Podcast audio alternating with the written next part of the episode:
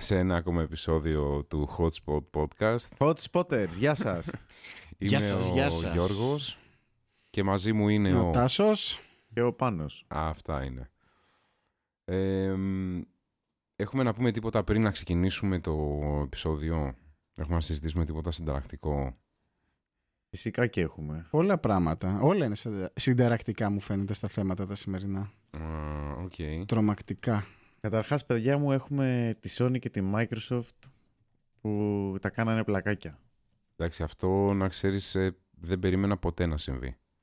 Δεν ξέρουμε ακριβώς τι σημαίνει αυτό ακόμα, γιατί η ανακοίνωση ήταν αρκετά φειδωλή. Αλλά ξέρουμε ότι πρόκειται να συνεργαστούν για streaming cloud gaming.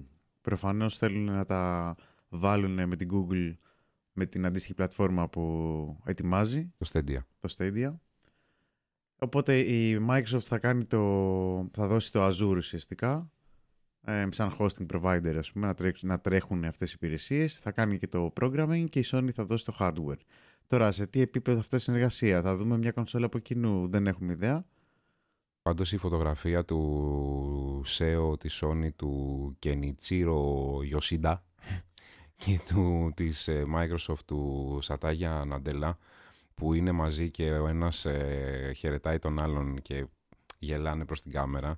Ε, ναι, είναι επικές στιγμές. Ε, ναι, είναι επικές Δεν, δεν στιγμές. είναι κάτι που το βλέπεις σύντομα. δηλαδή, Ε, συγγνώμη, δεν θα σύντομα. υπάρχουν πλέον, ε, α, δεν θα υπάρχει αυτός ο χαμός που υπήρχε μέχρι εχθές. Όχι η Sony είναι καλύτερη, όχι η Microsoft είναι καλύτερη. Κοίτα, Εντάξει, για streaming platform, ε, παιδιά, δεν ξέρουμε ακριβώς τι μπορεί να. ναι, κοίτα, δια- μην ξεχνάτε ότι έχουν ανακοινωθεί και τα επόμενα βήματα όσον αφορά τις κονσόλες. Οπότε δεν νομίζω ότι εκεί θα Ναι, δούμε... ας κρατάμε μικρό καλάθι. Μπορεί κάτι να είναι στο backend που απλώς ο user να μην το καταλαβαίνει. Κατάλαβες. Δεν νομίζω ότι έχει ξανασυμβεί στο παρελθόν όμως αυτό έτσι. Όχι, όχι. Ήταν δύο εταιρείες οι οποίες ήταν στα, μαχαίρια, στα μαχαίρια. Βγάζανε ανταγωνιστικά προϊόντα, ήταν οι δύο leader ε, της αγοράς. Σταμάτα να παίζει με το μικρόφωνο. ε, και αυτό εμένα μου υποδηλώνει ότι σε περίοδο που αυξάνεται ο ανταγωνισμός οι έξυπνοι πρόεδροι εταιριών ψάχνουν να βρουν καλές συνεργασίες. Και νομίζω και οι δύο τους ε, ε, βλέποντας το Stadia να είναι ένα πολύ καλό προϊόν το οποίο έρχεται και, και να πούμε και της Έχουν Apple, τρομάξει. και να πούμε και της Apple το προϊόν και καλά να το βάλουμε μέσα στη, στη συζήτηση ή Ε, να ναι. θεωρήσουμε ότι ούτε καν. Ε, ναι, νομίζω ότι δεν έχει καμία θέση τώρα. Ενώ να πάρει την αγορά ως προς τη Sony και τη Microsoft σε ποιο επίπεδο; Και την Google, Ναι, και την Google σε ποιο επίπεδο; σε ποιο επίπεδο; Πού πας ρε καραμίτρο. Η, Ma- η Microsoft έχει από τα μεγαλύτερα data center αυτή τη στιγμή. Δηλαδή Ναι. μαζί με την Google σαν πρώτη εταιρεία, Amazon σαν δεύτερη εταιρεία. Ε, η τρίτη εταιρεία είναι η Microsoft. Ναι. Ε, πολύ καλό. Περιμένουμε να δούμε τι θα γίνει. Αυτό το οποίο έχει βγει ουσιαστικά αυτή τη στιγμή είναι ότι αυτό που είπες. Ότι το Azure ε, της Microsoft μαζί με τις αισθητήρες εικόνας της Sony ε, θ- περιμένω με ανυπομονησία. Να μάθω περισσότερες πληροφορίες γιατί τώρα ξέρεις, μετά τη φωτογραφία αυτή έχουν ξεκινήσει άπειρα σενάρια Ναι. στο... Εσύ τι θα φανταζόσουν, τι θα ήθελες να δεις δηλαδή; Εγώ θα ήθελα να δω ε, στο, σε διάφορα άρθρα που έχω διαβάσει. Λένε και καλά ότι η Sony έχει το καλό το hardware, η Microsoft έχει το καλό το λειτουργικό. Εγώ θα έλεγα ότι και η Microsoft έχει κάνει πολύ καλή δουλειά στο hardware της. Εντάξει, να σου πω πο- κάτι. πο- πο- όχι, θέλω να μου πεις ποιος είναι ο καρπός αυτής της συνεργασίας. Δηλαδή πώς το φαντάζεσαι όταν μπορούσαν να συνεργαστούν και ποιο είναι το προϊόν που περιμένεις; Κοίταξε, θα μπορούσα να φανταστώ ότι η Sony να πει ότι εγώ θα σου βγάλω την κονσόλα, μην ασχολείσαι, βγάλε μου εσύ όλο το υπόλοιπο κομμάτι και πάμε οι δυο μας, αυτό, ιδανικά θα ήθελα εγώ να δω αυτό, και πάμε οι Και δυο πώς μας... το φαντάζεσαι αυτό να έπαιζε στις, ε, στα Windows 10 που η Microsoft έχει ανακοινώσει ότι το Xbox με τα Windows 10 πάνε πακέτο. Θα είναι και τα Windows δηλαδή μέσα. Πιθανότατα. Άρα streaming service σε μία κονσόλα από κοινού και στο, στα PC. Ναι. Οκ. Ιδανικά δηλαδή θα μ' άρεσε να δω μια τόσο δυνατή συνεργασία. Αν Εντάξει, είναι- αν αυτό είναι- είναι καταμάχη, το καταλαβαίνεις. Εκεί τελειώνει. είναι αυτό μονοπόλιο. θέλω. Αυτό, αυτό θέλω να τελειώσει. Εντάξει, είμαι αντίθετο στο μονοπόλιο, αλλά έχει, έχει ανοίξει πολύ δυνατά χαρτιά η Google. Δηλαδή, αν αυτά τα οποία, αν θυμάστε από το προηγούμενο podcast, έχει πει είναι αλήθεια, αν θυμάστε για τα 60 frames ε, Ναι, ναι, για το Stadia. Ναι. με 4K, με, με, με κτλ. δεν κατεβαίνει απλά για να πάρει κομμάτι της αγοράς. Κατεβαίνει για να πάρει την αγορά. Αλλά δεν ξέρεις ακόμα, δεν ξέρεις. Θα Όχι, δούμε ε, το υποθετικά streaming, μιλάμε. γενικά το streaming platform, ε, ε, θα είναι, πισ- είναι- θα είναι μια καινούργια τεχνολογία. Άμα το σκεφτείς, το να μπορέσει ο άλλος να στριμάρει και να, να παίξει. Πρέπει να δούμε αυτό πώς θα παίξει στις χώρες, που το, όπως συζητάγαμε, που το bandwidth ακόμα δεν είναι στα καλύτερά του. Ε, ναι. Ε, άρα δεν, δεν πιστεύω ότι θα μπει και θα πει καλημέρα ήρθα και τα πήρα όλα. Θα έχει το potential για να τα πάρει. Αλλά σίγουρα με αυτή την κίνηση βλέπουμε ότι έχουν φοβηθεί, συσπυρώνονται και πάνε να δουν να κάνουν κάτι μαζί φαντάζομαι για να αντιμετωπίσουν Ναι. αυτό. Ναι. Κοίταξε, ε, να πω όμως ότι Αμερική, Ευρώπη και η Ιαπωνία, Κίνα έχουν καλό bandwidth. Γιατί άμα σκεφτείς ποιες είναι οι δυνατές αγορές που θες να χτυπήσεις, Ευρώπη, Αμερική Εντάξει, και... Κίνα θέλεις να χτυπήσεις. Και Κίνα, όλα όλα ναι. Κίνα. Ναι. Η- α- αυτή είναι η, η μόνη αγορά που κινεί τα πάντα. Ναι. Άμα, η Κίνα, άμα δουλέψει κάτι στην Κίνα, τελείωσε. Έχει δουλέψει παντού. Δεν χρειάζεται να δουλέψει σε, καμία, σε κανένα άλλο market. Είναι δύσκολη η Κίνα βέβαια γιατί είναι και άλλη κουλτούρα έτσι. Εννοείται, εντάξει. Ναι. Θα δείξει, θα δείξει. Είναι ενδιαφέρον πάντως. Θα το, θα το παρακολουθούμε από- από κοντά. Πάμε τώρα σε κάτι άλλο ακόμα πιο ενδιαφέρον. Καλά, δεν ξέρω κατά πόσο είναι ακόμα πιο ενδιαφέρον. Πάντως έχει να κάνει με video games πάλι και με την ταινία του Blake J. Harris, το Console Wars, το οποίο βγήκε το 2014 και λέει την ιστορία, τον πόλεμο ουσιαστικά που υπήρχε μεταξύ στις δύο κονσόλες της Nintendo και της Sega. Αυτό τώρα θα βγει σε ταινία, Ωραίο. Ε, σε σειρά για την ακρίβεια. Πώς σας ακούγεται; Ε, εγώ δεν έχω διαβάσει το βιβλίο. Ούτε εγώ η αλήθεια είναι ότι το έχω διαβάσει. Ούτε εγώ. Πάντως, ε; Ούτε εγώ το έχω διαβάσει. Πάντως ε, το ερώτημα είναι ένα. Εσύ πάνω, ε, θέλω ένας, ένας να μου Ναι. απαντήσει. Sega ή Nintendo; Και τα δύο, τέλος πάντων κατέληξα Sega ή στη Nintendo είναι. η Τι και, ερώτηση. τα, τι και τα δύο ρε μάνα. Και τα, τα παίρνεις και τα Sega δύο και ή γουστάρεις Nintendo? διπλά. Sega. Sega. Ε, George. Sega ή Nintendo; Είναι δύσκολο το ερώτημα. Ε, θα απαντήσω... Sega. Hmm. Ο Τάσος ξέρουμε ότι είναι Nintendo. Ε, το ξέρουμε. Εγώ ήταν- ήμουνα Sega, αλλά από μία ε, περίοδο και μετά το έχασε το παιχνίδι εντελώς και πήγα Nintendo. Ποια Και περίοδος ήταν αυτή; είτε, όταν βγήκε το Donkey Kong Country που έκανε introduce τα shaders στο, στο παιχνίδι, που δεν υπήρχαν 3D και τέτοια Ναι, και ρε, ήταν και Τάσο. καλά τέτοια. Ναι, Ναι, γιατί, αλλά πιο ναι, μετά, ρε, γιατί παιδιά. ξέρεις ρε φίλε. Είσαι, είσαι από τους ανθρώπους Πιο που ξέρεις. μετά, ρε παιδιά, βγήκε το upgrade του Sega. Και εγώ τότε να ξέρεις γύρισα. Εκεί εγώ προσωπικά λέω, εγώ εκεί τότε γύρισα γιατί πραγματικά είδα τη Ε, Εγώ- διαφορά εγώ εκεί στα ήμουνα- παιχνίδια. Ναι, ακριβώς. Εγώ ακόμα ήμουν Nintendo εκεί. Δεν είχα γυρίσει σε Sega. Πιο μετά πήγα σε Sega. Στο τέλος. Δηλαδή όλοι φεύγανε, πηγαίνανε από Sega Nintendo και εσύ πήγες τέτοιο. Όχι, Τι ε, θα έπαιξε έγινε ρε το- πάνω; το- Από Donkey Nintendo Kong. πήγε Sega μετά. Μετά άλλαξα κονσόλα. Γιατί, Γιατί η άλλη είχε βγάλει το, ποια είναι η άλλη; το CD, ε, το Mega Drive. Το Mega Drive. Είχε βγάλει το CD. Είχε ανεβάσει και τα γραφικά. Πώς λεγόταν αυτό; Δεν λεγόταν Mega Drive. Ε, ήταν, ήταν expansion, δεν ήταν. Ήταν το Expan- Mega Drive. υπήρχε και έβαζε Mega Drive το με CD. CD. Mega Drive, πώς, το- πώς Sega λεγόταν. Mega Drive ήταν με CD. Είχε μετά, έβγαζε και CD, Α, ξεχωριστό το. Κοιτάξτε, εγώ δεν ξέρω, δεν είχα γεννηθεί τότε που λέτε εσείς. Άστα αυτά. Είχα γεννηθεί πολύ αργότερα, οπότε την Nintendo δεν την πρόλαβα και τη Sega. Από ό,τι έχω διαβάσει, να ξέρω. το millennial και καλά. Αλλά ε, πρώτα απ' όλα, ε, όπως και εσείς, δεν ήξερα ότι υπάρχει το βιβλίο, το οποίο σημαίνει ότι αυτό το καλοκαίρι θα έχω να διαβάσω κάτι. Ε, δηλαδή θα πάρω το βιβλίο να το διαβάσω γιατί φαίνεται πάρα πολύ ενδιαφέρον. Άρα το Δεύτερον- βιβλίο είναι, δεν είναι μυθιστόρη με κάτι, είναι τύπου βιογραφικό. Ναι, ναι, το- ξέρεις ε, πώς ναι. γίνανε τα πράγματα. Ναι, ναι, ναι. Ε, δεύτερο, θέλω να ζητήσω συγγνώμη για τη φωνή μου σήμερα που είναι λίγο σε αυτή την κατάσταση, απλά επειδή ξενύχτησα εχθές και δεν έχω κοιμηθεί πάρα πολλές ώρες. Νομίζω ότι ακούγομαι σαν ταλικέρης κάπως. Ε, αλλά θα έχει πάρα πολύ ενδιαφέρον να ξαναγυρίσω ε, η σειρά αυτή. Ε, έχει γυριστεί μια άλλη σειρά, δεν ξέρω αν την έχετε δει ποτέ. Yeah.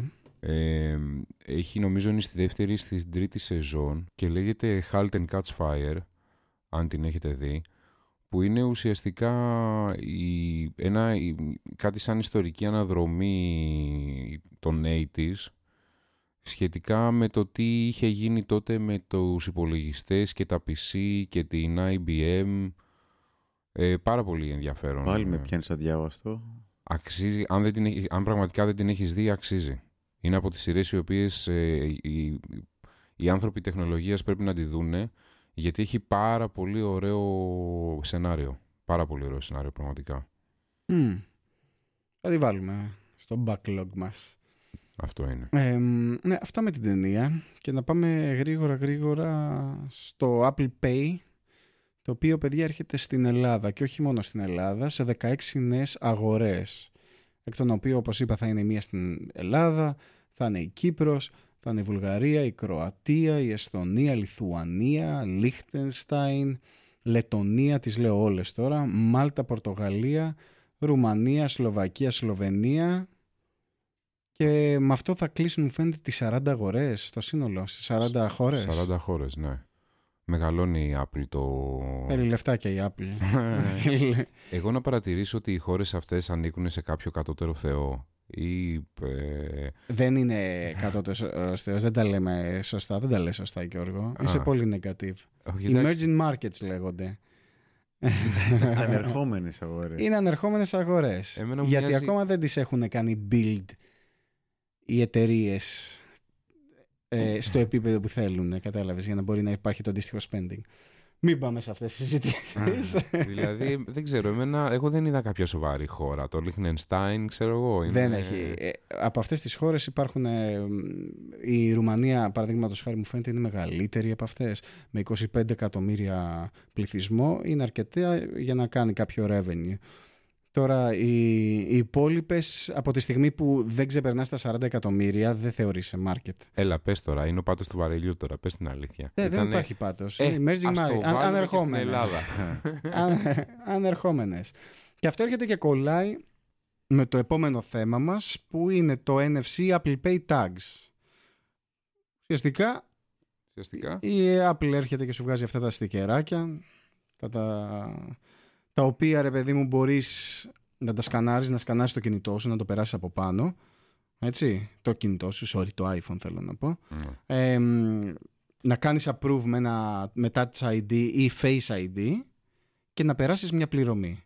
Αυτά θα, τα- θα τα φτιάχνει μόνο σου, δηλαδή. Αυτό δεν το ξέρω αν θα τα φτιάχνεις μόνος, αλλά φαντάζομαι θα τα φτιάχνεις μόνος για να μπορείς να το περάσεις στην εταιρεία σου. Σαν τεχνολογία πάντως τα tags είναι re- reprogrammable να ξέρεις. Ναι. Αλλά δεν είχε ποτέ τη δυνατότητα το iPhone να τα προγραμματίζει. Παραδείγματο χάρη θα μπορείς να περνάς, ε, να έχεις ας πούμε ένα tag το οποίο να είναι μια πληρωμή σε ένα parking, να, να βγάζεις το κινητό σου, έτσι κολλάς βγαίνεις, στην κησέ σου, το, ξέρω. κολλάς εκεί πέρα, πα, πα, πα, πα, γίνεται το κύκλωμα, περνάνε τα λεφτά και εσύ βγήκες από το parking ή αντίστοιχα σε ένα application στο, στο App Store, Να, να, το καταλάβω, Apple Store μάλλον. να καταλάβω κάτι εγώ. Τι είναι θα φτιάχνεις μόνος. Θα σου δώσουν κοιτάκι το οποίο θα κάθεσαι να Θα φτιάχνεις. μπορείς να πάρεις όπως ήταν οι δισκέτες που λέμε, ξέρω Ναι, εγώ. παίρνεις Ε, αυτοκολλητάκια. παίρνεις αυτοκολλητάκια, το οποίο είναι άδεια. Σου λέει πόσα kilobyte μνήμης έχουν πάνω. Ανοίγεις το NFC στο Android σου, ας πούμε. Σαν εταιρεία εννοείς τώρα, έτσι. Σαν εγώ, εσύ, οποιοδήποτε. Που αγοράζει το πλαίσιο, ας πούμε, δεν ξέρω από οπουδήποτε. Είπα- Υπάρχει ένα software το και τοποθέτεις οποίο... προϊόντες. Ε, ε, κατεβάζεις ένα software και το προγραμματίζεις. Να ανοίγει μια επαφή, να σου χρεώνει κάτι στο. Ναι, ναι. Ήδη Άρα- γίνεται αυτό στο Android; Άρα ουσιαστικά για να καταλάβω, θα πάρω εγώ το αυτοκολλητάκι, θα το κολλήσω εδώ στην είσοδο του σπιτιού από μέσα. Ακριβώς. Εντάξει. Και θα, και θα συνδέεται στο WiFi σου, ξέρω. Και όταν έρχεστε, θα περνάτε το κινητό σας. Και θα λες 5 ευρώ παρακαλώ. Μπράβο. Θα χρεώνω 5 ευρώ για ε, ε, ε, πατατάκια, κοκακόλες κτλ. Ακριβώς. Και... Άμα έχεις να χρεώνεις το σπίτι σου, θα πρέπει να αρχίσει να χρεώνω και εγώ το δικό μου σπίτι. Για να δείτε τι θα σας πρωτοχρεώσω μετά, να ξέρετε. Για θα γίνεται τέτοια φάση. Για πες Τάσο, και Αυτό. τι ε, ε, ε, βγαίνει στον αέρα τώρα αυτό ή θα Α, βγει, αυτό θα, μάλλον; θα ξέρουμε, όχι δεν, ξέρω, δεν έχει βγει ακόμα. Απλά περιμένουμε στις 3 Ιουνίου πάλι το Apple Developers ε, Conference που θα γίνει στο Σαν Φρανσίσκο λογικά. Ε, και θα έχουν τα τελευταία νέα εκεί πέρα. Άρα πάλι βλέπουμε ένα focus στα payment methods από την Apple. Αυ- Ε, αυτό που εγώ δεν είμαι Apple user, γενικότερα έχει τρέξει, πάει καλά, δηλαδή το χρησιμοποιεί ο κόσμος. το Apple Pay. Ναι. Εγώ δεν γνωρίζω η αλήθεια γιατί δεν είμαι Apple user και επειδή και στην Ελλάδα κιόλας δεν υπάρχει και από ό,τι Ναι. εδώ πέρα γύρω. Ναι. Δεν, δεν, δεν μπορούμε να το δούμε αυτό κατά πόσο, αλλά είμαι σίγουρος ότι δουλεύει. Στην Αγγλία συγκεκριμένα δεν υπάρχει. Μου φαίνεται στο μετρό μπορείς να πληρώσεις με Apple Pay, έτσι όπως περνάς μέσα. Ναι, και εγώ νομίζω ναι. Εντάξει, στην Ναι. Αμερική θεωρώ ότι ως μαμά εταιρεία σίγουρα θα το έχουν σπρώξει, ρε παιδί μου, αρκετά. Θα ήταν ενδιαφέρον όμως να ξέραμε ποσοστιαία πώς αυτό το πράγμα λειτουργεί ή όχι. Μου φαίνεται λογική εξέλιξη του του payment. Για- Αντί να βγάζεις κάρτες, μου φαίνεται και στην Ελλάδα έχω δει κάποιες εταιρείες, ε, κάποιες εταιρείες, κάποιες τράπεζες που έχουν αρχίσει και έχουν βγάλει αυτά τα ρολογάκια, έχουν βγάλει που την κάνεις σε excess Έχει, τη βάζεις και στο prepaid. κινητό σου. Ρε. Α, πλέον το βάζεις και στο κινητό. Ε, Ε, πλέον το βάζεις και στο κινητό. Άρα δηλαδή εκεί πέρα θα πάει, πιστεύω. Μία ή άλλη φάση με το payment. Γρήγορο, ε, μ, safe, όσο γίνεται, από τη στιγμή που θα παίρνει, ρε παιδί μου, το Face ID ή το Touch ID. Θυμάμαι από τα πρώτα podcast που είχαμε κάνει τότε με τις ανακοινώσεις που είχαν πέσει βροχή από την Apple και από την Google. ε, Αν θυμάστε η Apple είχε πει τότε ότι θα θέλει, θέλει να φτιάξει μια τύπου τράπεζα ψηφιακή σε συνεργασία τράπεζα. Όχι τράπεζα, τέλος πάντων ένα ολόκληρο payment. ε, ήταν το Facebook. Το Facebook θέλει να κάνει κάτι τέτοιο. Ε. Δεν με το τα- θυμάμαι. Με εγώ, τα να σου πω την credits αλήθεια. που θα έβαζε Ναι, το αν Facebook. θυμάσαι και με Α, τη coin Master. ήταν αυτό. Ήθελε να φτιάξει κάποιο coin. Μπράβο. Κάποιο coin, ναι. Μπράβο. Ήταν δύο-τρία επεισόδια πριν. Εντάξει, θα δείξει. Αυτό είναι Έχει εντελώς διαφορετικό. Είναι για να κρατήσεις, ας πούμε, τα λεφτά. Απλά βλέπω ότι υπάρχει γενικότερα μια τάση από τις εταιρείες ε, τεχνολογίας να προσπαθούν λίγο να καλύψουν το κομμάτι του payment, να αρχίζουν πλέον να προσπαθούν να κάνουν ένα δικό τους ecosystem οικονομικό, τέλος πάντων, τραπεζό οικονομικό. Ναι, βέβαια αυ- κάτι τέτοιες προσπάθειες βλέπουμε ότι πολλές φορές δεν, κα- δεν ε, έχουν καρποφορήσει όπως είναι πάλι με την Apple και το δικαστήριο, δεν ξέρω αν το είδατε αυτό το θέμα. Ε, το είδα, ναι. Είδα ένα νέο το οποίο εμφανίστηκε τις τελευταίες μέρες που το ανώτατο, το ανώτατο δικαστήριο στην Αμερική επιτρέπει να μηνύσουν οι πελάτες της Apple την Apple ε, για price fixing. Αυτό, μονοπο, μονοπωλιακές πολιτικές, Ε, οικοσυστήματα που δεν καρποφόρησαν. Ναι. Ε, price fixing είναι για μένα να ξέρεις είναι από τα, θεωρώ, είναι από τα χειρότερα οικονομικά εγκλήματα τα οποία μπορείς να κάνεις σε μια ελεύθερη αγορά γιατί ο, ο κανονισμός ελεύθερης αγοράς είναι ε, να γίνεται regulated από μόνη της. Και πώς γίνεται regulated από μόνη της; Με τον ανταγωνισμό. Δηλαδή βγαίνει ο ανταγωνισμός, υπάρχει υγιής ανταγωνισμός, πέφτουν τιμές, κερδίζει ο καταναλωτής. Αυτός είναι Αν ο... υπάρχει ανταγωνισμός, όταν πάρεις ένα iPhone, ξέρεις ότι μπαίνεις σε ένα συγκεκριμένο κόσμο τέλος πάντων. Α, μπράβο. Ε, άρα δεν ξέρω κατά πόσο ισχύει. Δηλαδή, ε, εντάξει. Δικό της είναι το σύστημα. Ό,τι θέλει θα το κάνει. Ναι, αλλά εδώ πέρα ήρθε να πει το δικαστήριο ότι η Apple έχει μονοπολίσει τη διανομή των εφαρμογών του iPhone ε, και ότι με αυτόν τον τρόπο έχει προσεγγίσει τους πελάτες έμεσα παίρνοντας προμήθεια 30% στις πωλήσεις των εφαρμογών. Ναι. Και το ίδιο δικαστήριο πιστεύει ότι αν οι πελάτες είχαν άλλοι, άλλες επιλογές για την αγορά εφαρμογών θα μπορούσε να δημιουργηθεί αυτή η ανταγωνιστική πίεση στην Apple ουσιαστικά για να μειώσει την προμηθειά της γιατί όπως συμβαίνει τώρα οι πελάτες και οι πελάτες και οι προγραμματιστές είναι κλειδωμένοι στο οικοσύστημα ουσιαστικά της Apple ε, και μπορεί να χρεώνει ό,τι θέλει και αυτά τα έξοδα μεταφέρονται και στον καταναλωτή. Έτσι. Οπότε αν υπήρχε κάτι άλλο, οπότε αν λειτουργούσε κανονικά το regulation της ελεύθερης αγοράς και δεν υπήρχε αυτό το μονοπόλιο της Apple, θα κέρδιζε ο τελικός καταναλωτής. Όλα αυτά έχουν να κάνουν, εγώ πιστεύω, με το αποτέλεσμα. Το αποτέλεσμα στη συγκεκριμένη φάση τι θα είναι, θα φάει ένα πρόστιμο, μισό, ένα δισεκατομμύριο και θα συνεχίσει να κάνει το ίδιο πράγμα και θα τα βγάλει το revenue μέσα στο επόμενο Ε, ναι. quarter. Δεν, θα, δεν έχει κάποια αλλαγή. Ε, δεν είναι τόσο απλά τα πράγματα, γιατί ε, είδες Πιστεύω ότι θα είναι απλά. Πιστεύω ότι θα τα κάνουν απλά. Δηλαδή, θα γίνει για το θεα- θεαθήναι. Δηλαδή, ότι γίνεται το, έγινε το συμβάν αυτό, είναι λάθος. Ε, Οκ, έφυγε ε, και ένα trust κομμάτι της εταιρείας για αυτούς που ψάχνονται λίγο παραπάνω. Η μετοχή σου έφαγε ένα 6% σχεδόν κάτω. Θα φας ένα πρόστιμο και όλα ωραία, όλα καλά. Δεν πιστεύω ότι θα τραβηχτεί παραπάνω. Όταν σου δίνει το δικαίωμα το ανώτατο δικαστήριο να μηνύσει την εταιρεία ως valid, ως αυτό το οποίο λες είναι valid, υπάρχει περίπτωση να μην φας απλά ένα πρόστιμο, υπάρχει περίπτωση να αρχίσει να τρως μηνύσεις τη μία πίσω από την άλλη, γιατί ξέρεις οι Αμερικανοί πόσο ωραία νιώθουν για να μηνύουν εταιρείες και να κερδίζουν χρήματα και να, να υπάρξει κάποια σειρά μηνύσεων η οποία να πιέσει ή να αναγκάσει την Apple να κάνει κάποια κίνηση που δεν θα ήθελε. Κατάλαβες, να την υποχρεώσει ουσιαστικά ίσως Ναι. να κάνει κάτι που δεν θα ήθελε. Ναι, δεν, δεν ξέρω. Θα, δείξω, θα δείξει ο χρόνος. Τώρα αυτό και με τις μηνύσεις.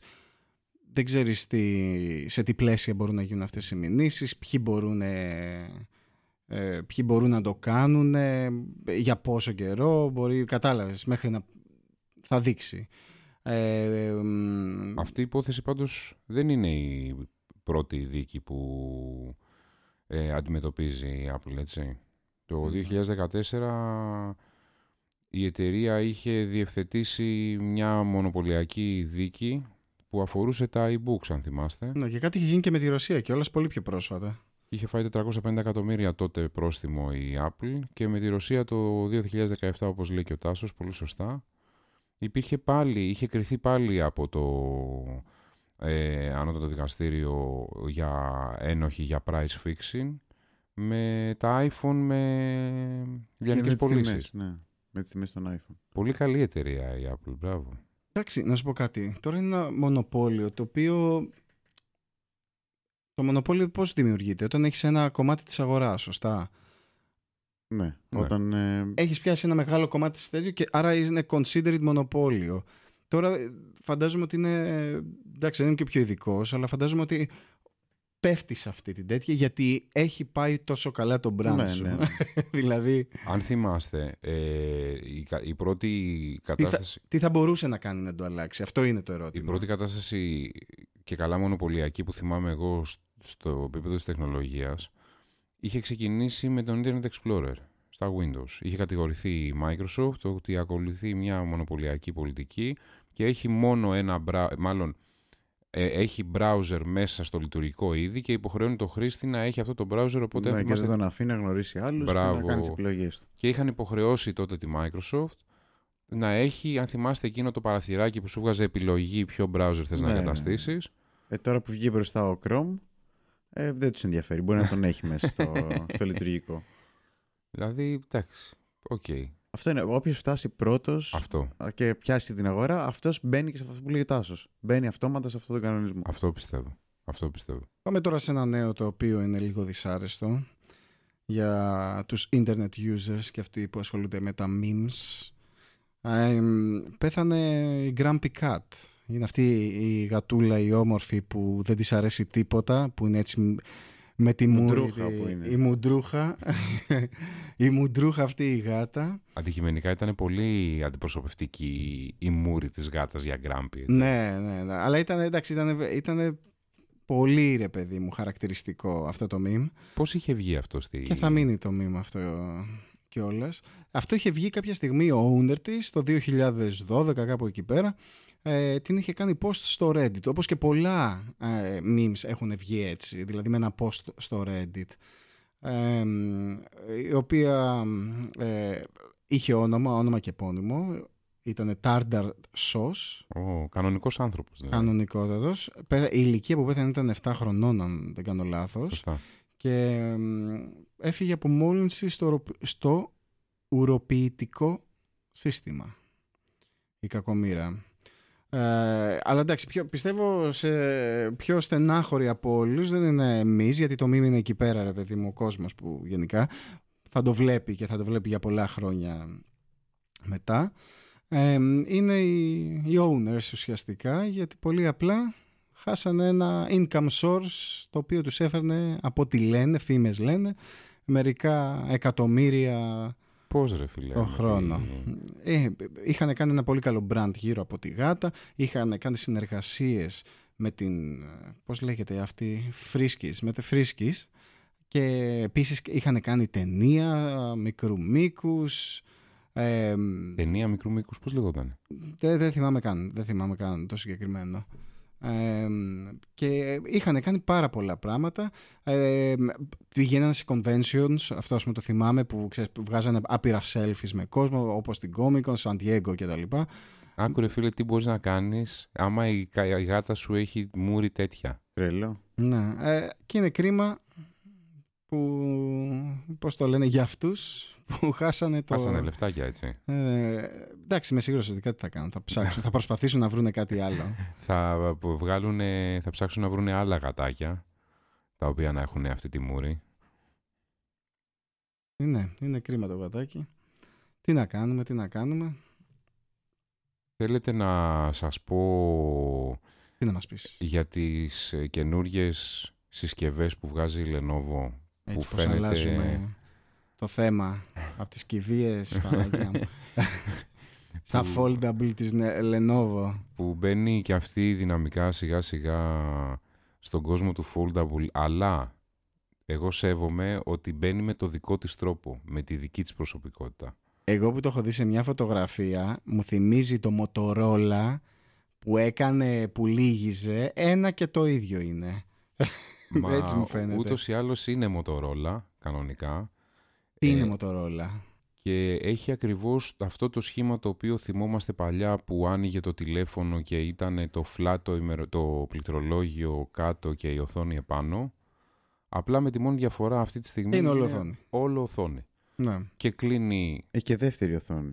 έχει και δεύτερη οθόνη, μία απ' έξω, ναι. Και πες να, να γίνει το πιο πετυχημένο από όλα. Δηλαδή, ε, έτσι όπως το είδα, μου φαίνεται είναι το μόνο που έχει νόημα να έχεις Συμφωνώ. foldable. Συμφωνώ. Γιατί είναι μικρό. Συμφωνώ ρε Έτσι. φίλε. Είναι μικρό. Όλα τα άλλα κρατάνε το κλασικό size και το ανοίγουν λες και είναι βιβλιαράκι. Ε, αυτό κρατάει το κλασικό size ενός κινητού και στο κάνει μικρό στην τσέπη, στη Γιατί μέση. έρχεται η Lenovo, φίλε, εν- ε, αντίθετα με τους υπόλοιπους, με τη Samsung και με τη Huawei και με την Xiaomi και λέει, εσείς έχετε το κινητό και θέλετε να το ανοίγετε, να το μεγαλώνετε. Ναι. Ενώ εγώ τι κάνω, μπαίνω στη λογική ότι έχω μια συσκευή την οποία θέλω να τη μικραίνω. Τι size έχει αυτό; Αυτό, ναι. Ακόμα δεν ξέρουμε γιατί πρώτα απ' όλα έχει βγει μόνο σε render βιντεάκι teaser που έβγαλε η Lenovo.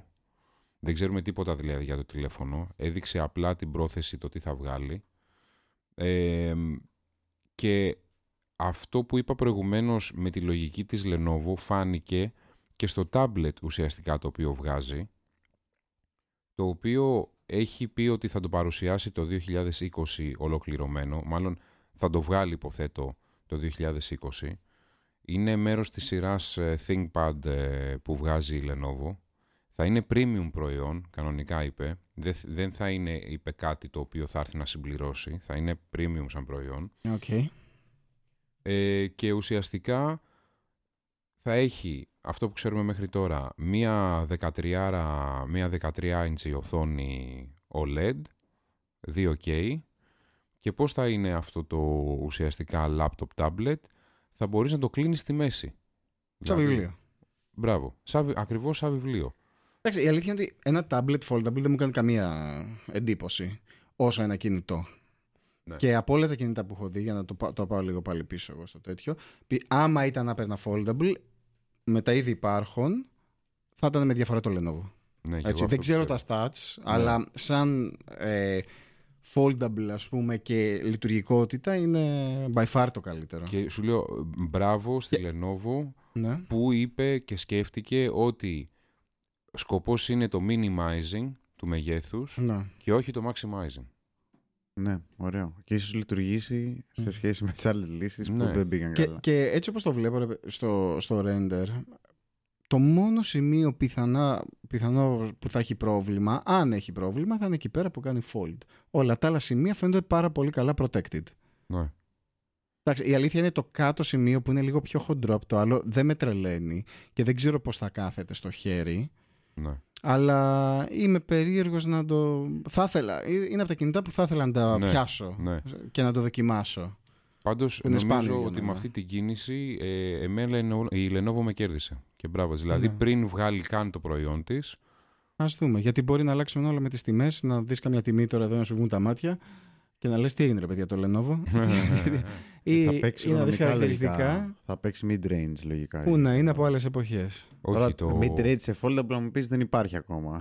όχι ρε, δεν έχουμε foldable καν κανονικό. Ναι, δεν, δεν θα υπάρχει. Έχουμε τις Huawei βέβαια. Καλά παιδιά αφήστε αυτά. Για το, πες. Τι... το καινούριο trend το TikTok το έχετε δει; Ναι, ρε, ναι, ρε. Παιδιά, εγώ όχι. Δηλαδή, Τάσο ανεβάζεις βιντεάκια; Όλη την ώρα. Ε, ναι. Απλά δεν λέω το τέτοιο μου για να μην μου κάνεις like και γιατί έχω πάρα πολλά like. Για να εξηγήσουμε γιατί είναι το TikTok, είναι ουσιαστικά ένα application που ήρθε να αντικαταστήσει το παλιό το Vine, αν, θυμά- αν θυμάστε. Δηλαδή, μικρά βιντεάκια μερικών δευτερολέπτων που κυκλοφορούν στο. Αν θυμάμαι καλά, είναι 15 δίκτυο. δευτερόλεπτα. Ναι. Έχει μια βάση δεδομένων όπου έχει σχεδόν όλα τα τραγούδια ή πάρα πολλά τραγούδια γνωστά. Για να δίνεις τα, τα βιντεάκια. σου. Ακριβώς, τα οποία σου δίνει intellectual property και Ναι. μπορείς να τα χρησιμοποιήσεις χωρίς κανένα πρόβλημα γιατί τα πληρώνουν, πληρώνουν τα rights αυτοί. Και κάνουν συνήθως πικάζ πάνω σε αυτά. Συγγνώμη, ρε παιδιά, ένα λεπτό. Πολλά λεφτά αυτό που λες. Ναι, αλλά από πίσω είναι ένας κινέζικος κολοσσός. Δεν θυμάμαι ποια εταιρεία είναι, αλλά το είχα δει κάποια στιγμή. Είναι μια μεγάλη κινέζικη εταιρεία και γενικά συζητάνε ότι είναι the next big thing αυτό. Και πιθανά, ε, και, ε, πολύ πιθανό να είναι και το next big thing in advertising. Συζη- Κάποιοι συζητάνε. Το ανέφερε ε, νομίζω και ο αντιπρόεδρος ε, του Facebook, ο Nick Legg, ε, πρόσφατα, ότι είναι το new upcoming app ε, Ναι. του, του social. Είναι, η αλήθεια είναι, ε, ε, εγώ που το έχω κατεβάσει για να το δω, είναι αρκετά engaging, ρε παιδί μου. Φυσικά μιλάει σε ένα, σε ένα άλλο κοινό, αλλά πιστεύω άμα βρεις τα groups και τις κατηγορίες που σου αρέσουν και είναι τα ενδιαφέροντά σου, γιατί μπορείς να βρεις, ας πούμε, για ενιδρία, παραδείγματος χάρη, έτσι, και να κάνει. Έχει ψάξει τέτοια topics. Ναι, μπορείς να ψάξεις διάφορες κατηγορίες και να βρεις θέματα που σε ενδιαφέρουν. Έχει αυτή τη δυνατότητα. Εγώ νόμιζα ότι ήταν ε, 15 δευτερόλεπτα βιντεάκια από αγνώστους, τα οποία... Γιατί γελάς. Με κοιτάει, έχει μια φάση Έχει, και πο- έχει γελάει. πολύ. Πλάκα η μούρη σου που κρύβεται από το μικρόφωνο. Φαίνεται μόνο τα ματάκια σου, σαν ούφο. και τώρα τα, τα μάτια μου κιόλας μετά το χθεσινό βραδινό ξενύχτη 8 η ώρα το πρωί. Ε, λογικά δεν πρέπει να φαίνονται καθόλου. λοιπόν, τέλος πάντων. Ε, και δεν ήξερα ότι μπορούσες να έχεις κατηγορίες και να, ε, το- να πεις ότι θέλω να βλέπω βίντεο από ας πούμε ενιδρία ή να βλέπω βίντεο από gaming ή να βλέπω βίντεο από αναπαλαιώσεις αυτοκινήτων. Δεν ήξερα ότι είχε τέτοια δυνατότητα. Ναι, όταν το είχα ψάξει λιγάκι, ε, σου έβγαζε τέτοιες επιλογές. Δηλαδή, μπορούσες να, να βρεις, ας πούμε, θεματικά. Που είναι πολύ καλό. Αλλά ουσιαστικά τι κάνεις, γράφεις ένα βίντεο και μετά το ντύνεις με μουσική για 15 δευτερόλεπτα ό,τι και θες, αυτό μωρέ. είναι. Είτε γράφεις ένα βίντεο μόνος σου, είτε πατάς ένα μουσικό κομμάτι ή σου έχει ατάκες, ας πούμε. Και τις αναπαράγεις και τις λες εσύ από πάνω. Κάνεις ένα ντουμπλάζ, ας πούμε. Τι- Για να έχει πιο πολύ μ. πλάκα, να είναι αστείο. Τη μόδα αυτή τη στιγμή για την νεολαία, ας πούμε, είναι το lip sync. Είτε αυτό είναι τραγούδι, είτε αυτό είναι κάποιο από ελληνική ταινία έχει μέσα παραδείγματος. Ωραία, και εγώ να πω κάτι. ότι και γιατί δηλαδή να δουλέψει αυτό και να μην δουλέψει του Instagram το story που υπάρχει application που μπορείς να Γιατί κάνεις το lip sync. μαμά έχει 20 εκατομμύρια views; Δεν ξέρω. Ε, δεν με αυτό. ρωτάς. Έχω Όχι, ακριβώς την είναι, ίδια είναι, πορεία. είναι, πιο γρή- είναι πιο γρήγορο αυτό. Είναι πιο γρήγορο. Είναι, θα, το, άμα βάλεις ένα story του Instagram και άμα βάλεις αυτό δίπλα θα καταλάβεις ότι είναι πολύ καλό, καλύτερο ποιοτικά. Είτε σε γραφικά, είτε σε ανάλυση δηλαδή, είτε σε ήχο, είτε και ο τρόπος που το application είναι φτιαγμένο και κάνεις consume το ένα μετά το άλλο, ρε παιδί μου. Ξέρεις, δηλαδή βλέπεις ένα, επόμενο, επόμενο, επόμενο και δεν σταματάει. Ενώ Είναι το story κάποια στιγμή θα σταματήσει, ρε παιδί μου. Είναι μαμά το application. Εννοείται. Είναι μαμά. Είναι Εννοείται. μαμά. Εκεί να δεις τι- συνέχεια αυτά τα βιντεάκια έχουν και δίνουν μαμά όλοι. Και κάνει ο καθένας τα μαμαδίστικά του. Εσύ τι κάνεις με το ηλεκτρονικό, θα πάρουμε φωτιά. Βλέπω να βγαίνουν καπνοί. Καπνό. Τι κάνει ο τύπος; Μας στέλνουν σήμα να τελειώσει την εκπομπή. Λοιπόν, ε, άρα ουσιαστικά αυτά σχετικά με το Team Talk, Team Talk, TikTok, TikTok, TikTok. TikTok. Ε, Έχουμε και άλλο θέμα, παιδιά. Σημαντικό. Για πες μας πάνω. Βγήκαν κάτι τσαντούλες Louis Vuitton με οθόνες εύκαμπτες πάνω Ναι. με ανάλυση 1920 AMOLED καταπληκτικές. Δε, νομίζω ότι πρέπει Θα να... έπαιρνες μία, θα κυκλοφορούσες μία, μία τέτοια έξω. Ε, Εξαρτάται πόσο τρέλα πρέπει να πουλήσουμε για τη δεδομένη στιγμή. Τι θα τώρα έπαιζε; ρωτάς Εγώ το θέλω πάνω. να ρωτήσω για την κοπέλα του ρε παιδί μου. εγώ Α, οι το λέω, κο- για την κοπέλες κοπέλα μπορούν να του. βάλουν ό,τι μπορείς να φανταστείς, ρε φίλε. Εννοείται ότι θα βγαίνανε. Τι με θα μια. βάζε επάνω, ρε παιδί μου, άμα είχες αυτή τη Λογι- τσάντα; Λογικά Τι αυτή θα τη τσάντα τι- θα τη δώσουν σε κάποια blogger να την κάνουν sponsor, να κυκλοφορεί και να, να βλέπεις και με διαφήμιση. Λοιπόν, Σωστά, όχι, θα παίζει το channel της. Είπες, με, είπες μεγάλη κουβέντα αυτή τη στιγμή και θέλω να σου πω το εξής. Ε, θυμάσαι ότι είχαμε μια συζήτηση μαζί σχετικά με τις διαφημίσεις που παίζουν στη- στην Αμερική στις ταμπέλες από πάνω των αυτοκινήτων, των ταξί και τα Μμμ. λοιπά που διαφημίζουν διάφορες εταιρείες. Ναι. Θα μπορούσε κάλλιστα αυτή τη στιγμή, αν αυτό γίνει trend, Ο τύπος ο οποίος βγαίνει... Ο τύπος, λάθος μου. Η τύπησα η οποία βγαίνει με τη Louis Vuitton έξω και είναι blogger, influencer, ε, δεν ξέρω τι στο Ναι. διάλογο μπορεί να είναι, να φέρει διαφήμιση, ξέρω εγώ, ίδια σύνολο διαφημίσεων επάνω στην τσάντα Ναι. και να πληρώνεται. Δηλαδή, Ναι, ναι. παίζει να το δω και αυτό να ξέρεις. Ε, έτσι. ναι, εννοείται. Και μετά θα πρέπει να φορτίζει και την τσάντα. Όχι, ξέχασα να τη φορτίσω και θα με πληρώσει. Να έχω power bank για την τσάντα. Αυτό. το power bank θα αρχίσει να μεγαλώνει. Ε, η αλήθεια είναι ότι βγήκε πασαρέλα αυτό το πράγμα από ό,τι είδαμε. Δηλαδή η Louis Vuitton της, ε, της έδειξε στην τελευταία πασαρέλα που έκανε με τις τσάντες. Ε, και ωραία, ε, εγώ, εγώ τα ακούω γενικά αυτά να ξέρετε. Ναι. Δηλαδή οτιδήποτε η τεχνολογία έρχεται έτσι να δημιουργήσει μια διαφοροποίηση, ε, θα δούμε. Ωραία. Θα έχει πολύ ενδιαφέρον ε, να δούμε πάντως, να το δούμε live αυτό το πράγμα. Τι ωραίο... Τα γελιάσουν αυτά. Ναι, ναι. Τι ωραίο ε, πράγμα ετοιμάζεται, μάλλον έβγαλε στην Αμερική το, η Amazon και ετοιμάζεται να το προωθήσει και στις υπόλοιπες χώρες. Τι έβγαλε; Στην Alexa. Τι έβγαλε στην Αλέξα. Την έκανε bodyguard. Την έβγαλε για την Ελλάδα, μήπως; Την, Έχει, έκα- την έκανε bodyguard. έχω Alexa εγώ, τι εννοείς την Όχι, έχω; δεν την έχω. Ναι, να σε κάνει support την, την Στα ελληνική εγγλέζικα, της ε, μιλάς στα αγορά. ελληνικά. Γιατί από ό,τι ξέρω έχει μόνο UK Στα αγγλικά- και στα Αμερική. αγγλικά. Φυσικά μπορείς να την κάνεις import, να τη φέρεις από κάπου. Στο αλλά- σκου- Όχι, στους σκούς μπορεί να την παραγγείλεις κανονικά από ελληνικό μαγαζί. Ναι, αλλά δεν είναι για την Ελλάδα. Αφού είπαμε η Ελλάδα πάτος του βαρελιού, τι εννοείς; Κατάλαβες. Πρέπει να την κάνει λίγο optimize για τη χώρα. Δεν ξέρω με το traffic αν δουλεύει, δεν ξέρω. Δουλεύει, δουλεύει κανονικά. Το traffic γιατί- δουλεύει. ναι, γιατί δουλεύει, διαβάζει Google Maps. Ε, Εντάξει, αυτό, από αυτά έχεις feeding γενικότερα. Απλά δεν είναι στα ελληνικά, δεν μιλάει ελληνικά ρε παιδί μου. Έχει και ελληνικά τραγούδια το Amazon Music. Μπορεί να του πεις Πρέπει να έχεις δηλαδή, κάνει account στο Amazon Music όμως για να μπορεί να παίξει Πρέπει να τραγουδάκια. έχει account, έχω account στο Amazon Music, ναι. Έχουν βγάλει, είχαν πει ότι θα συνδεθεί με το Spotify, στο application μέσα υπάρχει επιλογή Spotify, αλλά είναι, συνεχίζει και είναι απενεργοποιημένη, κλειδωμένη. Μμμ. Τι Ε, έκανε τελικά όμως, το είναι το καινοτομικό. Λοιπόν, ακούστε που τι θα είσαι κάνει. excited. Ουσιαστικά όταν θα φεύγεις από το σπίτι, για, όλους, για όσους δεν ξέρουν, πρώτα απ' όλα να πούμε ότι η, Α- η Alexa, η, το Dot, είναι μια συσκευή του του Amazon, της Amazon, ε, η οποία ουσιαστικά μπαίνει μέσα στο σπίτι σου, είναι μια πολύ μικρή συσκευούλα στο μέγεθος παλάμης μου, της δικής μου τέλος πάντων, ε, και μπορείς να κάνεις interact με τη συσκευή αυτή μιλώντας της και να κάνει διάφορα πράγματα, να σου δώσει πληροφορίες για τον καιρό, να, κα- να Χειρονομίες καταλαβαίνει; όχι, δεν έχει μάτια. Έχει μόνο μικρόφωνο. Μπορεί να σου πει ε, πόση ώρα θέλεις να πας από εδώ στη δουλειά σου. Μπορεί να, παίξει ένα, να της πεις να σου παίξει ένα κο- τραγούδι. Μπορεί να βάλεις timer. Μπορεί να κάνεις πάρα πολλά πράγματα. Ένα από τα πράγματα τα οποία θα μπορείς να κάνεις πλέον είναι όταν φεύγεις από το σπίτι σου θα της λες Αλέξα φεύγω στα αγγλικά. ναι. Και Και την εκείνη αφήνεις bodyguard στο Μπράβο. σπίτι. Οπότε, άμα ακούσεις τίποτα κλειδιά, ε, ρίχνει καμιά Χριστοπαναγία. Όχι ακριβώς. Αλλά ουσιαστικά πολύ κοντά σε αυτό που είπες. Ε, θα, θα πλέον θα ακούει, θα είναι συνέχεια ανοιχτή και θα ακούει ό,τι περίεργους ήχους ε, ακουστούν μέσα στο σπίτι σου.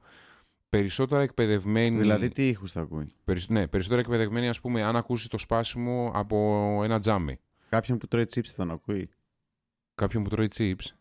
Κάποιον που αλλάζει μπαταρίες τηλεκοντρόλ. ε, θα ακούει ας πούμε smoke detectors. Αν ακούει τον ήχο από ένα smoke detector θα τον, πι- θα τον παίρνει ως ε, απειλή. Ε, και ουσιαστικά ή συναγερμό, ξέρω εγώ, να βαράει το συναγερμό του σπιτιού σου. Και τι θα κάνει ουσιαστικά εκείνη τη στιγμή; Θα σου στέλνει ένα notification στο Alexa app το οποίο έχεις ήδη κατεστημένο στο κινητό σου Άκουσα ότι κάποιος ξύνει το Korean, ας πούμε. Σου λέει, Μπράβο. «Α, Πήγαινε σπίτι. και θα, και θα σου στείλει και τον ήχο. Οπότε θα σου λέει, ξέρω εγώ, ακούστηκε ένα σπασμένο τζάμι ή ε, κάποιος περίεργος ήχος. Οπότε εσύ τι θα κάνεις, δεν θα γυρνάς σπίτι. βασικά. Μην βρεθεί σε καμιά συμπλοκή. θα θα λες, ωραία, θα πάρω την αστυνομία τηλέφωνο. Θα έχει εντάξει. πλάκα αυτό, θα έχει πολύ πλάκα. Όσοι έχουν ζωντανά μέσα γατιά, σκυλιά. Θα πάρεις- θα φέρεις την θα, θα τρέχει αστυνομία. αστυνομία από εδώ και από εκεί, δεν θα έχει Δεν τίποτα. θα έχει τίποτα. Κοίταξε, τα, τα βασικά, ένα σπάσιμο ενός τζαμιού, εντάξει, κα- είναι ένα καλό, μια καλή ένδειξη. Ένα smoke detector, detector ε, αυτιστικός. Dictator. dictator. Ένα smoke detector ε, ήχος στο σπίτι σου είναι σημαντικό να σου πει τι, ότι κάτι δεν πάει καλά και να, να στο στείλει η Alexa και Ε, να Καλά, έρθει, ας smoke πούμε. detector όταν χτυπήσει από μόνος δεν κάνει κάτι. άμα έχεις δώσει χρήματα για να έχεις θεωρητικά ένα σωστό συναγερμό ή ένα σωστό smart house, ένα notification θα το παίρνεις. Αλλά δεν υπάρχει λόγος να βάλεις αλλιώς smoke detector. Δηλαδή έχεις τα sprinkles που ανοίγουν αυτά μόνα τους όταν ναι. πιάσει κάποια... Πρόσεχε, δεν έρχεται να κάνει action η ίδια η Alexa. Έρχεται ουσιαστικά να σε ενημερώσει ότι κάτι δεν πάει καλά σπίτι σου. Αυτό έρχεται να κάνει ουσιαστικά. Ότι κάτι ακούστηκε. Ότι κάτι ακούστηκε. Ωραίο, πολύ ωραίο. Εμένα μου αρέσει. Περιμένω πώς και πώς να έρθει και στην, ε, στις υπόλοιπες χώρες της Ευρώπης και σε 50 χρόνια στην Ελλάδα. Εντάξει, Γιώργο, αυτά είναι μικρά γράμματα μπροστά σε αυτό που συνέβη με το WhatsApp. Πω, Το είδατε; Τι πλάκα είναι αυτή που έχει συμβεί. Ενώ τους είχαν ξανα, ξανακατηγορήσει για το WhatsApp application ότι δεν είναι ασφαλές. Θυμήσέ μου, σε ποια εταιρεία ανήκει το WhatsApp; Facebook. Α, Άρα είναι το δίλεπτο του Facebook. Δίλεπτο. Αυτό ε, εμέσως, ε, άμεσα Πάμε στο section. Κανονικά. Ναι, οπότε ε, βρέθηκε, βρέθηκε τέλος πάντων ε, μια ευπάθεια που έκανες απλά κλίση στο WhatsApp, δεν χρειαζόταν να σηκώσει ο άλλος και μπορούσε να φορτώσεις spyware. Δυνατό, έτσι πολύ δυνατό και μην ξεχνάμε ότι πρόκειται για ένα application που έχει 1,5 δισεκατομμύριο χρήστες. Τι λες, φίλε, πάρα πολλοί χρήστες. Ναι. Γι' αυτό, παιδιά, Telegram. Η καλύτερη εναλλακτική. Ο, ο Πάνος θα διαφημίζει ή Telegram ή OnePlus. Αυτά είναι τα δύο τα οποία... Και να σου πω και, συγγνώμη, τον έπαιρνε στον άλλον τηλέφωνο δηλαδή και χωρίς καν να το σηκώσει, ας πούμε, στο φόρτωνε. Ναι, ναι, χωρίς να το σηκώσει. Παίζει να σβήνει και τα log files. Ήταν πολύ δυνατό δηλαδή. Τι λες τώρα, φίλε. Έτσι να θυμίσουμε επίσης παρόμοια προβλήματα είχαμε και με το Messenger της Apple που κάποιος έμπαινε μέσα στην συνομιλία και δεν το είχε καταλάβει κανένας. Και ναι, δεν ήταν είχαμε... τύπου hack, ήταν τύπου. Ε, από usage το έβρισκες. Ξέρω εγώ, το κλείνω, το ανοίγω δύο φορές, δεν ξέρω τι και μπαίνω στην ομιλία του άλλου. Ναι, δεν ήταν hack. Το είχαμε πει και στο προηγούμενο ναι. podcast, ναι, σωστό. Αλλά με το WhatsApp τι ουσιαστικά βρήκα, τι, ποιος το έκανε τελικά, βρήκαν ή τέλος πάντων γιατί το κάνανε, έχουμε Βγήκε καμιά πληροφορία γενικά τι έγινε με όλο αυτό το κομμάτι; Ήταν ένα spy, spyware από Ισραηλινό NSO Group. Ισραήλ; Ναι. Δεν τους είχα σε τόσο μεγάλη υπόλοιψη σχετικά με τα hacking και τα άλλα. Φαίνεται Πλάκα ότι... κάνεις τώρα. Είναι πολύ ψηλά Ισραηλινή σε ασφάλεια δεδομένων. Και προφανώς ενοχλήθηκε, ενοχλήθηκε μια ομάδα ανθρώπων που δεν θα έπρεπε να ενοχληθεί. Γι' αυτό ασχολήθηκαν. Δηλαδή, σίγουρα το είχαν ξαναδεί αυτό το hack, απλά τώρα έγινε πολύ γνωστό. Ε, να σας πάω σε κάτι άλλο το οποίο έχει γραφτεί στη Μεγάλη, ότι θα συμβεί, συμβαίνει ήδη είναι η αλήθεια, στη Μεγάλη Βρετανία που πλέον οι αναλήψεις χρημάτων ε, έχουν προμήθεια από τα ATM. καλό και αυτό. Τους βάλανε δίας δηλαδή εκεί πέρα. Ε, ουσιαστικά όχι, αλλά τι έγινε; Επειδή έχουν πέσει πάρα πολύ οι αναλήψεις γενικότερα από τα ATM, δηλαδή έχει μειωθεί σημαντικά η κίνηση ρευστού χρήματος, γιατί ο περισσότερος κόσμος στη Μεγάλη Βρετανία χρησιμοποιεί τα ηλεκτρονικά μέσα, οι εταιρείες οι οποίες έχουν ε, τα ATM παίρνανε προμήθεια ε, ανάλογα με το πόσες αναλήψεις γινόταν από το ATM για τη συγκεκριμένη τράπεζα. Και επειδή τώρα πλέον ο κόσμος δεν σηκώνει πολλά λεφτά, έχει πέσει πάρα πολύ η προμήθεια των εταιριών αυτών με αποτέλεσμα να έχει μειωθεί σημαντικά το κέρδος και να μην τους συμφέρει πλέον, να έχουν προβλήματα, να μην τους συμφέρει πλέον ε, η χρήση του ATM. Μάλιστα. Οπότε ε, βγήκε και ένας από τους διευθύνων συμβούλους ε, μια από τις εταιρείες που λέγεται Cartronics, η οποία έχει περίπου 7.000 ATM στη Μεγάλη Βρετανία και είπε ότι αν δεν ληφθούν άμεσα μέτρα για να αποκλιμακωθεί η πίεση στις εταιρείες ουσιαστικά που έχουν τα ATMs, αλλάζοντας ε, τη μείωση στο διατραπεζικό τέλος, τότε θα αναγκαστούμε να χρεώνουμε τις υπηρεσίες σε, όλα τα ATM μας. Το κακό είναι ότι ερωτήθηκαν διάφορα ελληνικά τραπεζικά στελέχη στην Ελλάδα για αυτό το θέμα και είπαν ότι είναι ένα φαινόμενο το οποίο θα υπάρχει σοβαρή περίπτωση να ξεκινήσει στην Ευρώπη και να το δούμε για κάποια στιγμή και εδώ. Δηλαδή να πάει να σηκώνει χρήματα το ATM και να σου λέει φίλε πώς θα σήκω 50 ευρώ ωραία και ένα ευρώ προμήθεια. Εδώ πληρώνεις ε, στην ηλεκτρονική συναλλαγή σκέψου ρε φίλε. Αλλά αυτό τι απαράδεκτο. Γενικά στην Ελλάδα είναι, έχει αρκετά παράδεκτα πράγματα ό- ό,τι έχει να κάνει με τα τραπεζικά. Ε, Στέλνεις λεφτά από το εξωτερικό στον εαυτό σου από το δικό σου λογαριασμό. Έτσι. Στο εξωτερικό δεν σε χρεώνουν. Έρχονται στην Ελλάδα, σε χρεώνουν επειδή ήρθανε. Καλώς τα. Οι, Πας να στείλεις κάποια, χρεώνεσαι. οι ηλεκτρονικές Ηλεκτρονικά τώρα ε, μιλάμε, έτσι. Δεν κινήσεις μιλάμε για service χρημάτων. charge. Να υπενθυμίσουμε ότι είναι απλά εγγραφές σε μία βάση δεδομένων. Έτσι. Δεν υπάρχει κάποιος κλέρκ, κάποιος υπάλληλος, ο οποίος να κάνει κάποια συγκεκριμένη διαδικασία. Μεταφέρονται εννοείται, ναι. από ένα λογαριασμό σε ένα άλλο ηλεκτρονικά, δεν συμμετέχει κανένας, γίνεται αυτόματα Ναι, ναι. τελείως. Και παίρνω εγώ μία prepaid, βάζω χρήματα από το δικό μου λογαριασμό στη δική μου Να prepaid. το κάνεις εσύ το service μόνος σου. ρε Μπράβο. παιδί μου. Εγώ δηλαδή κάνω τη μεταφορά μέσα από το application. Έχει να κάνει και με την κατάσταση και το επίπεδο των τραπεζών στην Ελλάδα. Όλο αυτό, εγώ πιστεύω. Όταν υπάρχει κρίση, οι τράπεζες είναι αυτές που χτυπήσανε πιο πολύ από όλες λόγω κόκκινων δανείων.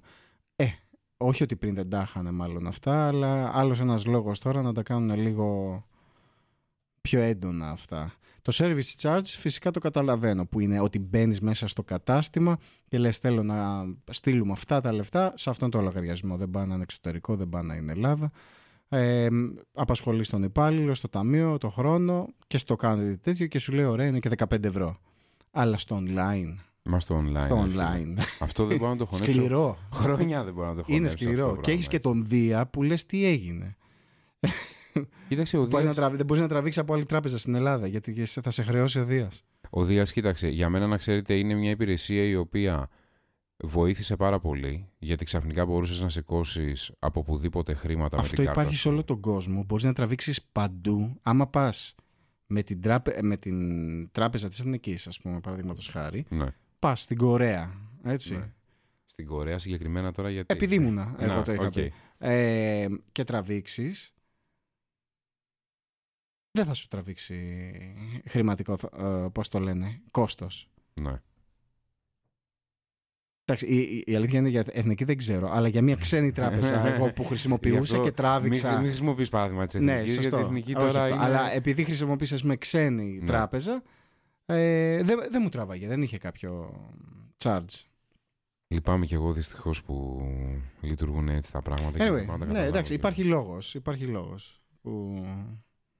Θέλετε να πούμε για το καινούριο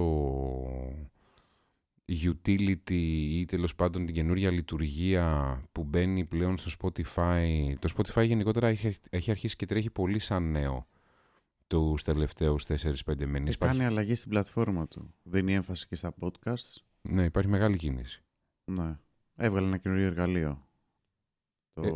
πώς λέγεται, story, Storylines. Υπάρχει, ναι, υπάρχει πλέον το Storylines στο Spotify, το οποίο θα δίνεται σ- ουσιαστικά στους μουσικούς ε, και θα μπορείς ουσιαστικά να βλέπεις πληροφορίες πίσω από τα σκηνικά και τους καλλιτέχνες του τραγουδιού ή να σου λένε πληροφορίες για το τραγούδι κτλ.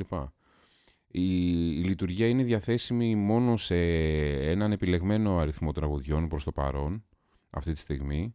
Ένα από τα τραγούδια που μπορεί να το δείτε είναι το Sucker του, των Jonas Brothers. Δεν ξέρω αν θα σας εμφανιστεί, γιατί είναι πάλι και για, συγκεκριμένε- για συγκεκριμένους χρήστες δοκιμαστικά. Ε, όπως δεν είναι ακόμα διαθέσιμο ούτε για όλους τους καλλιτέχνες. Είναι μια δοκιμαστική περίοδο που θέλει ουσιαστικά το Spotify να βάλει το, story, ε, το, το storyline στη, στη ζωή του, του application που έχουν. Ωραίο, θέλω να, το, θέλω να δω πώς ε, θα λειτουργήσει αυτό και τι, πόσο ενδιαφέρον θα είναι. Πάντως Spotify γενικότερα προσπαθεί, κάνει μεγάλη προσπάθεια. Αυτό που είπες γυρνάει στο podcasting.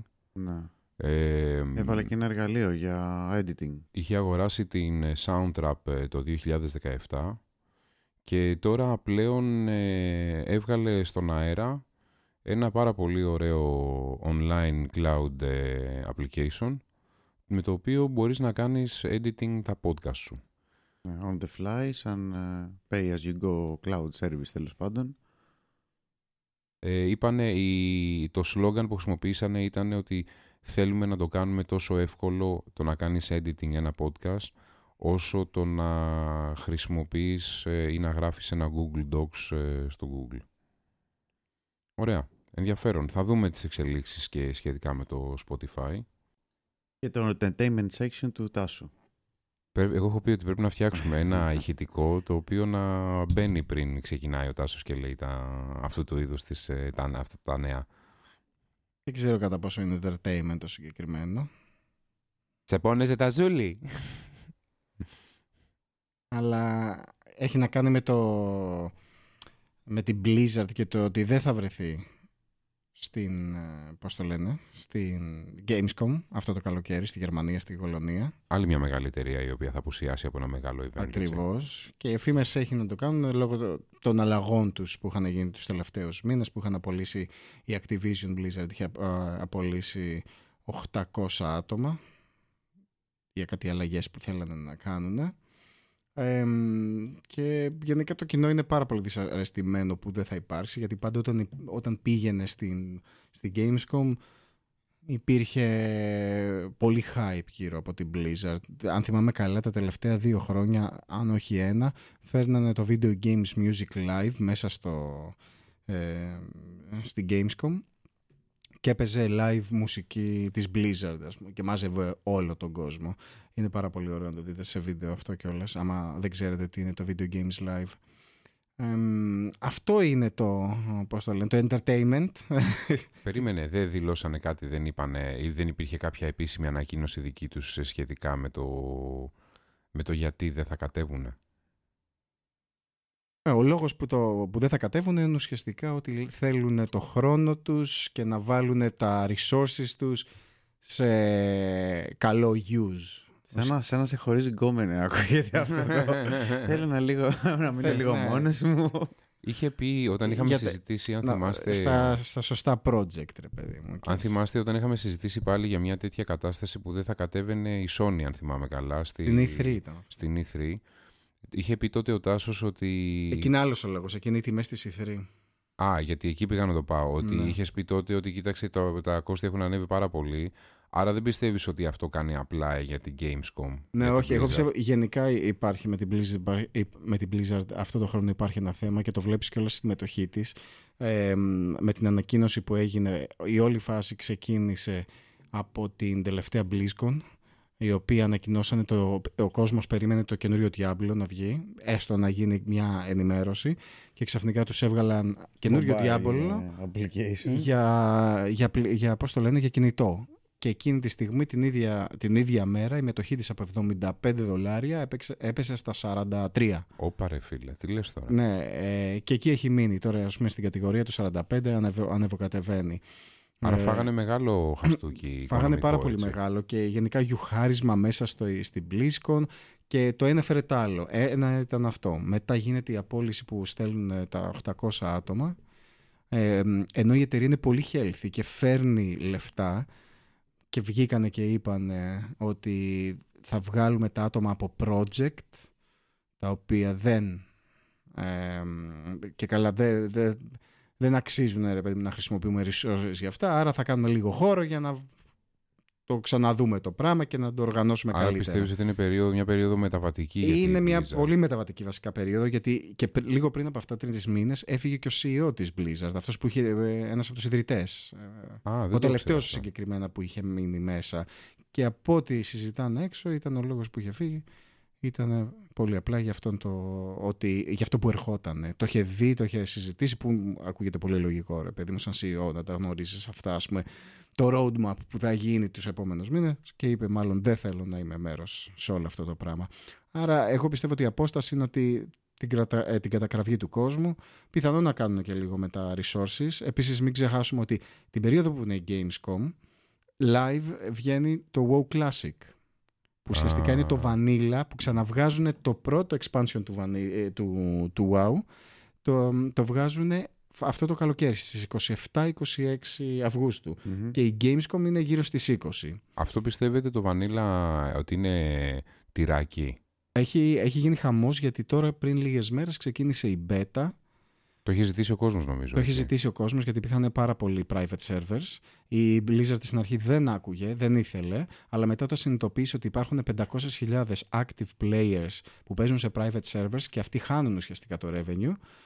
πριν δύο χρόνια στην BlizzCon ανακοίνωσαν ότι θα κάνουν vanilla servers και έγινε, ήταν η μέρα που έσπασε το ίντερνετ ρε παιδί μου στο Reddit βγήκε πρώτη είδηση και όχι στο gaming κομμάτι του, σε όλο το Reddit. Το, τον server δεν τον δίνει η ίδια η Blizzard για να τον τρέξουν αυτοί. Ήταν δωρεάν. Όχι, όχι, ήταν κλεμμένοι servers από παλιούς servers hardware που είχαν κάνει scavenge και είχαν φτιάξει μετά Java πράγματα από πάνω και το είχαν δέσει έτσι. Και είχε πάρα δεν είναι κάτι επίσημο αυτό δηλαδή. Ενώ... Τα παλιά όχι, αυτό είναι όμως τώρα το ναι, επίσημο ναι, ναι, που θα γίνει. Θα είναι επιπληρωμή, θα είναι Ναι. free, τι θα είναι; Θα είναι επιπληρωμή, αλλά θα πληρώνεις το κανονικό σου WoW, το subscription που είναι στο current WoW, που είναι τώρα ας πούμε και παίζεις, το World of Warcraft και θα σου δίνει access, άμα πληρώνεις αυτό, free, να παίζεις στο, Α, και άρα στο θα πληρώνεις Classic. το μήνα σου κανονικά. Ναι, και σαν- παίρνεις και αυτό. Ναι, θα συμπληρωματικό. έχεις δύο παιχνίδια σε ένα ουσιαστικά. Ναι.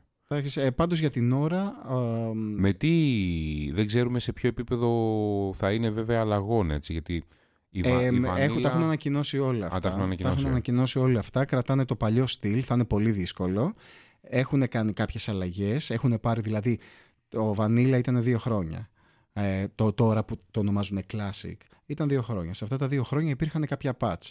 Έχουν ανακοινώσει με ποιο patch θα αρχίσουν γιατί υπήρχαν πάρα πολλά bugs στην αρχή. Σκέψου Ναι. ότι το πρώτο version δεν είχε shadows το παιχνίδι. Είχε ένα τυπικό shadow. Τώρα, ας πούμε, με το που θα αρχίσει θα έχει shadows. Ναι. Παρ' όλα αυτά θα κρατήσει τα παλιά, τα texture για να έχεις το feeling. Σας εψύνει αυτό... Ε, ναι, ναι. ρε. Εγώ θα παίξω δηλαδή. Εγώ σίγουρα θα, παίξεις, παίξω. Σε μένα γιατί- καθόλου. ναι. Καλά, εσύ δεν είναι... Δεν, δεν ήσουν του, αυτού του game ούτως ή άλλως. Είχες, ξέρω ότι έχεις περάσει από WoW. Ναι, ναι, εντάξει. Μ' αρέσουν τα RPG, τα αποφεύγω γιατί θέλουν κατάθεση ψυχής. Δεν είναι κάποιος άλλος λόγος. Ναι, αλλά εγώ θα έφτιαχνα χαρακτήρα και Ε, θα παίξεις, θα κάτσει Ναι. να παίξεις ένα μήνα, θα, δύο το έ- πολύ. θα έπαιζα ένα μήνα το πολύ ρε παιδί μου και μετά θα το έκανα. Αυτό, ε, νοστάλγια. Είναι Αυτό. all about nostalgia το συγκεκριμένο. Αυτό. Και όταν μιλάς και για το WoW Classic που έδρ, εμ, έκανε, Εδραιώθηκε. ίδρυσε, ναι, ίδρυσε όλα τα, τα MMORPGs Ναι, ρε στο φίλε, ίντερνετ. Αυτό, αυτό το ξεκίνησε πραγματικά. Τι... Ναι, αλλά σίγουρα τη ναι, μανία χρόνος δεν αυτή. υπάρχει φυσικά όταν υπήρχε όταν ήσουν 20 χρονών. Γιατί πριν από αυτό δεν είχαμε άλλα MMO. Απλά Όχι, αυτό Α, δημιουργεί έγινε γνωστό στο τίτλο. Ακριβώς. ανοιχτό, ανοιχτό κόσμο, open world. Υπήρχαν, ε, υπήρχαν. πώς δεν υπήρχαν, όχι. ωραία. ε, ανοιχτού κόσμου, open world, ε, τέτοιο crowd ναι, δεν δημιουργήσε Ναι. κανένα άλλο παιχνίδι. Όχι, έχει να κάνει καθαρά με τον κόσμο που είχε. Αυτό. Ναι. Μιλάμε για εκατομμύρια κόσμο. Το Ναι. είχε φτάσει κάποια στιγμή που ήταν κάπου στα 10 εκατομμύρια subscribers. Αυτά, άμα τα βάλεις κάτω, τα νούμερα είναι τρομερά νούμερα. Δεν το Και συζητάμε. για game, online game. Για έτσι. online game, ναι. Σκέψου ότι ε, άμα έχεις 20.000, 25.000 active subscribers σε ένα video game είναι self-sustainable, άνετα Ναι. και κερδοφόρο. Ναι, Τώρα μιλάμε για εκατομμύρια, τι γίνεται όταν μιλάμε. ναι. Ωραία. Ωραία. Είναι πολύ ενδιαφέρον και μπορούμε να το κάνουμε review στο, στο μέλλον αυτό. Νομίζω ότι φτάσαμε στο τέλος ε, α, αυτού του podcast. Ευχαριστούμε που μας ακούσατε. Ευχαριστούμε που, μας, α- που ακούσατε μάλλον το Hot ένατο spotters. κατά σειρά επεισόδιο. το επόμενο θα είναι το δέκατο. Τους hot spotters είναι καινούριο αυτό. Ναι, ναι, είναι της στιγμής. Α, λεγόμαστε πλέον hot spotters. Οι hot spotters. Ε, το πιο είπαμε το ένατο, ε. Ναι, ναι. Σωστά. Λοιπόν, σας χαιρετούμε και τα λέμε σύντομα. Θα τα πούμε λοιπόν, εις το επανειδή.